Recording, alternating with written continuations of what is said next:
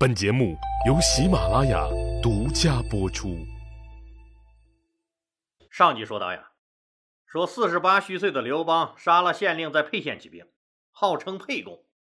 几乎同时，项梁杀了会稽郡郡守殷通，吞了会稽郡八千精兵，带着虚岁二十四岁的侄子项羽，也正是走上了造反的这条不归路。刘邦是最懂得团结一切可以团结的力量了。人家凭啥给你卖命？那时候他就知道，要想夺取天下，必须把大家拧成一股绳，结成利益共同体。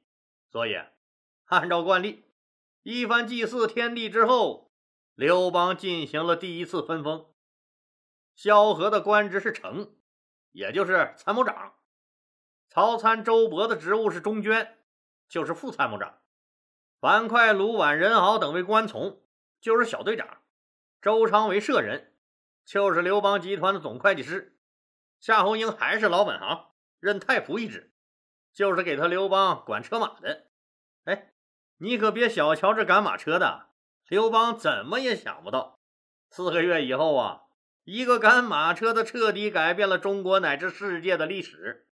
现在说刘邦的兵也征了，官也封了，誓言也举着拳头念了。袖子也挽好了，当这一切都准备就绪，大家都想大干一场的时候，出事儿了。怎么的呢？刘邦他爹，哎，就是那个给他现在的爹刘太公戴了绿帽子那个传说中的亲爹，那条神龙，把刘邦他老妈接走了，老太太升天了。刘邦觉得呀。这辈子最对不起的就是自己这老妈了。为了神化自己，让老妈这么个老实巴交的农村老太太，那背了半辈子不忠的恶名啊！还没等过上好日子呢，就走了。所以刘邦决定暂时按兵不动，回家给老妈办丧事。许多人都不理解，哎，你这革命又不是请客吃饭送礼。要是不趁着热乎劲儿赶紧闹起来，那得耽误多少事儿？咱们说啊，这刘邦是真有福啊！那个神龙亲爹可是又重重的帮了他一次。刘邦先处理家事儿，绝对是因祸得福，因为马上陈胜、吴广和多支冒头的起义军就被秦帝国暴揍了，大部分直接被打死。刘邦回家哭娘的时候。张楚政权的领袖张楚王陈胜正如日中天，他信心满满的向秦帝国派出了多支部队，除了那个最能打的葛英在安徽地面上继续折腾以外，从东西南北四路出击，就是想要革了秦王朝的命。上集说过，第一路由周氏带领，向东到山东地面上闹腾；第二路由贾王吴广带兵向西进发。西晋的部队又分为三路：吴广攻打荥阳，宋刘直逼武关，周文直捣秦都咸阳。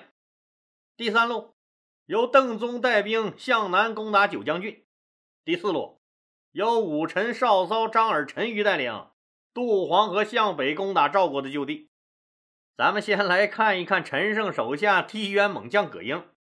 自从起义来，他就一直在外开疆扩土。为陈胜攻占了大片土地，也为张楚政权积累了大量人气。陈胜称王的时候，就他不在身边，一直在外打仗。陈胜让人去把自己称王的好消息告诉葛英，葛英是太能打了，送消息的使者都追不上他。八月份就攻下新阳城，留大将吕臣驻守以后，自己又向东攻克东城，就是现在的安徽定远东南地区。这个猛人这时候基本上把原来楚国的土地收复一大半了，自己也高兴。他妈的，给我个支点，这地球我都能给他翘起来。结果乐极生悲了，倒不是谁把他打败了，是他遇到了一个人，一个要了他的命的人——楚国后裔相强。葛英一见襄强是大喜过望啊！本来陈胜大将军的起义就是要恢复楚国，陈胜将军也说过，要找到原来楚王的后裔，立为新的楚王。这下子，我可给你找到了楚国的正统了。陈胜大哥，我就问你，意外不意外？惊喜不惊喜？你高兴不高兴？就很傻很天真的把襄强立为了楚王，准备派人把找到楚王正统的好消息去告诉陈胜。结果，自己派出去给陈胜报信的使者还没出发呢。陈胜给他送信的使者先到了，葛英一听，陈胜称了王了，这自己又弄出个楚王来，哎呀妈呀，这笑话可闹大了！赶紧把自己立的楚王襄强杀掉，安排好前线战士，提着襄强的脑袋，星夜赶路跑回陈郡，向老大陈胜请罪来了，气儿还没喘匀呢。就被老大砍了头了，可怜张楚政权第一猛将，立了赫赫战功的葛英就这样死了。只能说，葛英打仗是猛，谋略功夫超群，但政治敏感性就差多喽。葛英的死让原来亲近陈胜的人都一激灵，老大翻脸的速度比翻书都快，自己还是小心为妙。这个张楚王猜忌功臣，杀了葛英的做法，搞得人人自危，在许多将领心中，对自己的未来有了新的打算。杀了一个葛英，对现在的张楚王陈胜来说，并不觉得怎么样。全国各地每天有无数支队伍投奔我而来，还缺你一个门不清的葛英吗？在短短的历史长河中。葛英就像一颗流星，一划而过，虽然短暂，但极为耀眼。咱们再来看看张楚政权那分四路出击的军事部署结果怎么样？先来看看最重要的向西进攻秦都咸阳这支部队，吴广这支部队就是要先拿下荥阳，然后越过函谷关，直逼秦都咸阳。另一支西进的宋刘的部队攻打南阳，直逼武关。一旦过了五关，目标也是直逼秦都咸阳。贾王吴广带兵到了荥阳城下，攻了两次就郁闷了。城墙坚固不说，最主要是城内守将死守不降。原来呀，守着荥阳的是丞相李斯的长子李由。当时李由是三川郡的郡守，荥阳就是人家的地盘。老爹是丞相，当然要死守了，怎么会投降你？你想，丞相的儿子守的地方，战略位置是得多重要？这个荥阳是关中第一道重要的门户，是一个大的关卡。最主要是啊，在荥阳的东北部有秦王朝最著名的粮食储备基地——敖仓，这里面存着大量的储备粮。一旦哪有需要，哪有战事，就从这敖仓发粮过去。李由的三川郡郡治所在地是洛阳，李由从洛阳调来大量精兵，就是要死守第一道关。一个死守，一个强攻。吴广大哥很无奈，就是攻不下来呀，只能围着。这一围就围了好几个月，这支部队就算被拖住喝西北风了。宋刘那支部队也遭遇到了秦军的抵抗，虽然拿下了南阳，但武关是迟迟攻不下来。大家都急呀，这就是一个速战速决的活儿。一旦人家秦军反应过来，大部队一到，那麻烦就大了。这焦灼战况报上去，陈胜和大家一商量，命令贾王吴广继续围着荥阳。实战经验丰富的周文另带一支部队绕过荥阳，直取函谷关。这个决定催生出了两个英雄，一个就是这个周文，另一个一会儿就知道了。可能朋友们要说了，打不下来就绕过去呗，全力进攻秦朝都城咸阳才是最重要的。这打仗，这打仗可不像咱们想象的那样啊，说一味的往前进攻，那一旦前面遇到强敌，那是不是必然造成前后被夹击的险况了？所以啊，吴广还是假装死攻荥阳，麻痹秦军，周文带兵突袭函谷关。这函谷关是关中的东大门啊，素有“天下第一关”的称号。函谷关的东面是绝涧，西面是高原，南面是秦岭，北面是黄河，真是一夫当关，万夫莫开。他控制着关中和中原之间的通道，称为门神，一点也不为过。攻破了这个东大门，秦国就一马平川，再无险可守了。这个函谷关对秦王朝的作用，那是不言而喻的。周文在张楚政权的都城出发时，陈胜就给了周文几万人。周文一路上收集各地来投奔的人马，等到了函谷关下的时候，已经有了一千多辆战车，那士兵也有了几十万了。周文知道，这函谷关是天下第一险关，一点儿也不敢大意啊！精选出最精干的三千人。历尽艰险，悄悄从东面绕过绝涧，爬过秦岭，神不知鬼不觉地出现了在敌人的后方。大将军周文立于大军阵前，屏气凝神，然后举起长剑，声嘶力竭地下达了总攻令。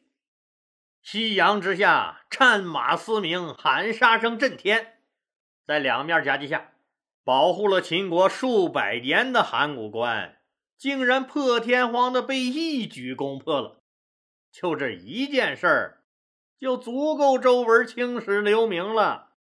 失去了函谷关保护的秦国，呈现在周文大军眼前的是一马平川的八百里秦川。这是秦建国以来从来没有过的重大失败，也是奇耻大辱。相反。这是张楚政权一次决定性的胜利。陈郡王宫里的陈胜，荥阳城下久攻不下的吴广，听到这个消息都极为振奋，觉得拿下天下指日可待。实际上，自从陈胜、吴广起义以来，各地纷纷响应，地方政府的官员被杀害，城池被占领。老李前面说过，地方政府本就没有多少兵。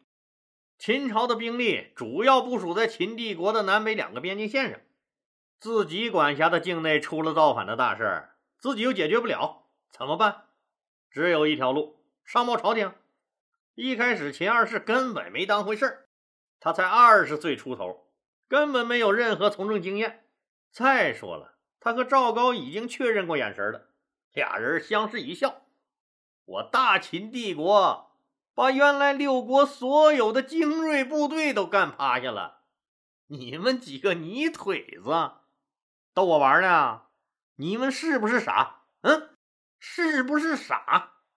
后来上奏的这类消息越来越多了，秦二世派出了自己的特使出使，据说闹得最凶的东方几个郡县考察。使者回来，赶紧如实向胡亥报告。这个使者告诉胡亥，考察地那几个郡县的情况都差不多，好多年轻人都纷纷响应陈胜、吴广杀害郡守和县令，打着大公子扶苏的旗号，数不胜数的造反派们组织起来，联合着正向咱们咸阳扑来。胡亥一听到“扶苏”两个字儿，那是又惊又怕，更不耐烦，以为这个大臣。那肯定是对自己杀了扶苏尚未不满，这次敢借着机会拿扶苏说事儿，我这么无能吗？刚上台就弄得烽烟四起，反对声一浪高过一浪。该死的狗奴才，敢危言耸听，这还了得！直接就把这个说实话的人扔进了大牢。胡亥犯了一个致命的错误，错过了镇压的最佳时机。没有把革命掐死在幼儿阶段，再派人去调查。派出去的第二个人回来了，看到前面汇报的那个老兄，那正在铁窗里挨鞭子，他就犹豫了，自己怎么说才能把脖子上吃饭的这个家伙留住？要是继续把看到的如实说出来，自己可能连去监狱吃皇粮的机会都没了，直接就得去了屠宰场。自己丢了命，实在是不值得。这个哥们儿就用了一项流传几千年的高科技技术保全了自己。什么技术呀，这么神奇？撒谎呗！既然你不想听真话，那对不起了，那我只能是说假话了。胡亥问他：“东方的情况到底怎么样？”这个哥们儿绘声绘色的向胡亥描述了一个形势一片大好，不是小好，而且会越来越好的满满正能量的前景。皇上没啥可担心的，就是一帮子大字不识一个的土匪、强盗、流氓闹事儿，地方正在抓捕他们，现在。基本上也抓光了，您就放心吧。胡亥高兴了，你看，你看，这才是为寡人分忧的好干部嘛！这哥们领了赏，高高兴兴回家喝酒去了。秦帝国镇压反叛的最佳时机就这样错失了。周文打下函谷关，秦帝国首都咸阳就全裸的展现在了周文面前。谁也没料到有人能越过函谷关，这函谷关到咸阳之间基本就没设防，没啥驻军。周文率军那一鼓作气就打到了咸阳东郊骊山脚下秦始皇陵附近的细水，就是现在的陕西临潼附近，距离秦都咸阳也就几十里地儿了，这太他妈吓人了。这几十万不速之客，那好像也不是吃几顿好饭就能打发走的样子。胡亥彻底蒙圈了，赶紧找大臣们来商量，怎么办？怎么办？怎么办？谁知道怎么办啊？知道怎么办的人的脑袋都不在脖子上长着了，那全被你和赵高干掉了呀！现在站在胡亥面前的大臣们，只知道一件事儿。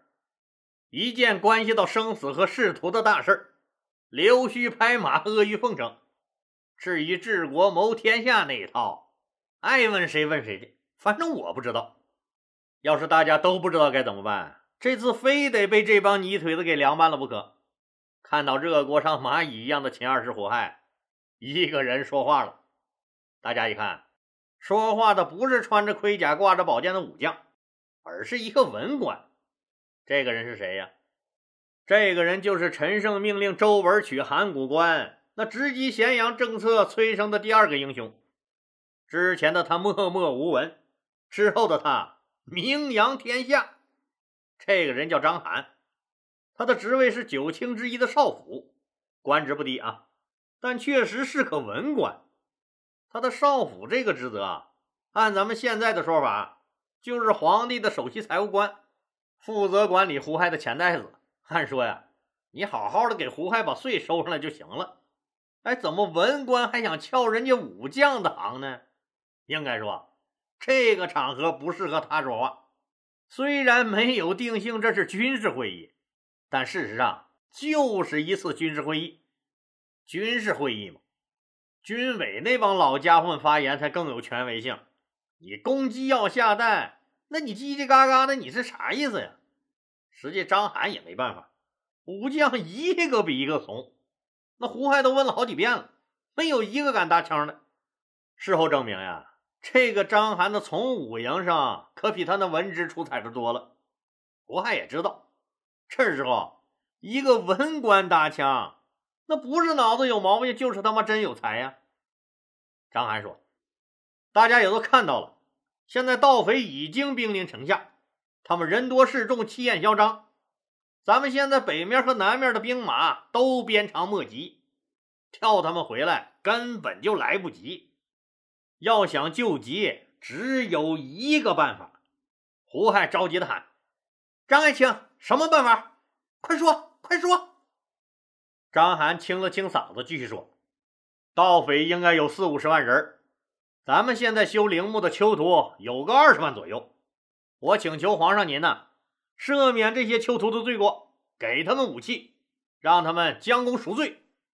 我带着他们去迎击那些前来侵犯咸阳的土匪，因为他们没有受过专业训练，只能打一下外围，充个数，震慑震慑那帮匪徒。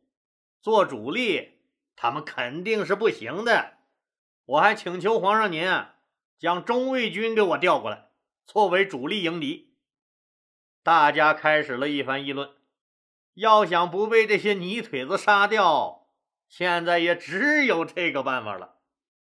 秦二世胡亥随即做出了三点指示：一，对盗匪不请自来深表震惊，坚决反对，严重关切，并对他们这种不要个屁脸的行为强烈谴责。在严正交涉的基础上，强烈督促各位泥腿子各回各家，各找各妈，各吃各妈的渣子，并在全国。大力宣扬爱国主义精神，国家兴亡，匹夫有责。国难当前，号召全体人民团结一致，抵抗外侵之敌。二，修陵墓的这些囚徒，多数是亡命之徒，很多人对朝廷也不满，一定要组织好、领导好他们，防止他们临阵倒戈，对咸阳不利。三，原则同意，除留必要的守备之外，将冲卫军。调集前线迎敌。做完指示啊，在大家的热烈掌声中，秦二世胡亥去后宫，那继续喝酒泡妞去了。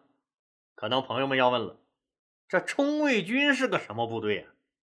老李就给简单说一下这个秦朝的军队建制啊。秦朝军队有这个皇帝警卫部队、首都卫戍部队、边防戍守部队，那还有就是郡县地方部队四种。第一种部队呢？皇帝警卫部队就是以皇帝为中心形成的防卫系统，包括布防在皇帝宫殿内外的郎中令军。哎，对，咱们经常看电视上皇帝生气了，大喊一声：“来人，拉出去斩了！”立马冲上来把人拉出去砍头的，就是这郎中令军。还有就是布防在皇宫内外的守卫皇宫的卫卫军。注意，他们这两支部队的区别啊。郎中令军是皇帝的贴身护卫，在最里层，就在皇帝的大殿内外；卫卫军是在皇宫内外。这两支部队都是贴身的皇帝警卫部队，主要任务是保卫皇帝和皇宫的安全。不到万不得已，那是不对外作战的。章邯请用的中卫军就是第二种的首都卫戍部队，这支部队布防在京城咸阳内外。是秦军精锐中的精锐，像国家有什么重大节日庆典呀，这个担任仪仗队的都是这支军队。秦始皇兵马俑的原型就是这支部队，也是现在唯一能调遣的正规部队了，人数在五万人左右。第三种部队就是边防戍守部队，由都尉统帅，负责边境的守卫。第四种部队就是郡县上的地方部队，由郡尉和县尉统领。负责地方治安等等，章邯就是以中卫军这区区几万人，加上临时组建起来了修陵墓的二十万人，在细水对岸，静静的等着周文的大军渡河。好了，今天就说到这儿吧，谢谢大家。如果您喜欢我的作品呢，请点击该专辑右上角的订阅键。喜马拉雅对本专辑提供免费的订阅服务，订阅以后，节目有更新。就自动显示在节目列表中了，方便您的收听。更欢迎老铁们打赏、点赞、评论、转发和分享，谢谢。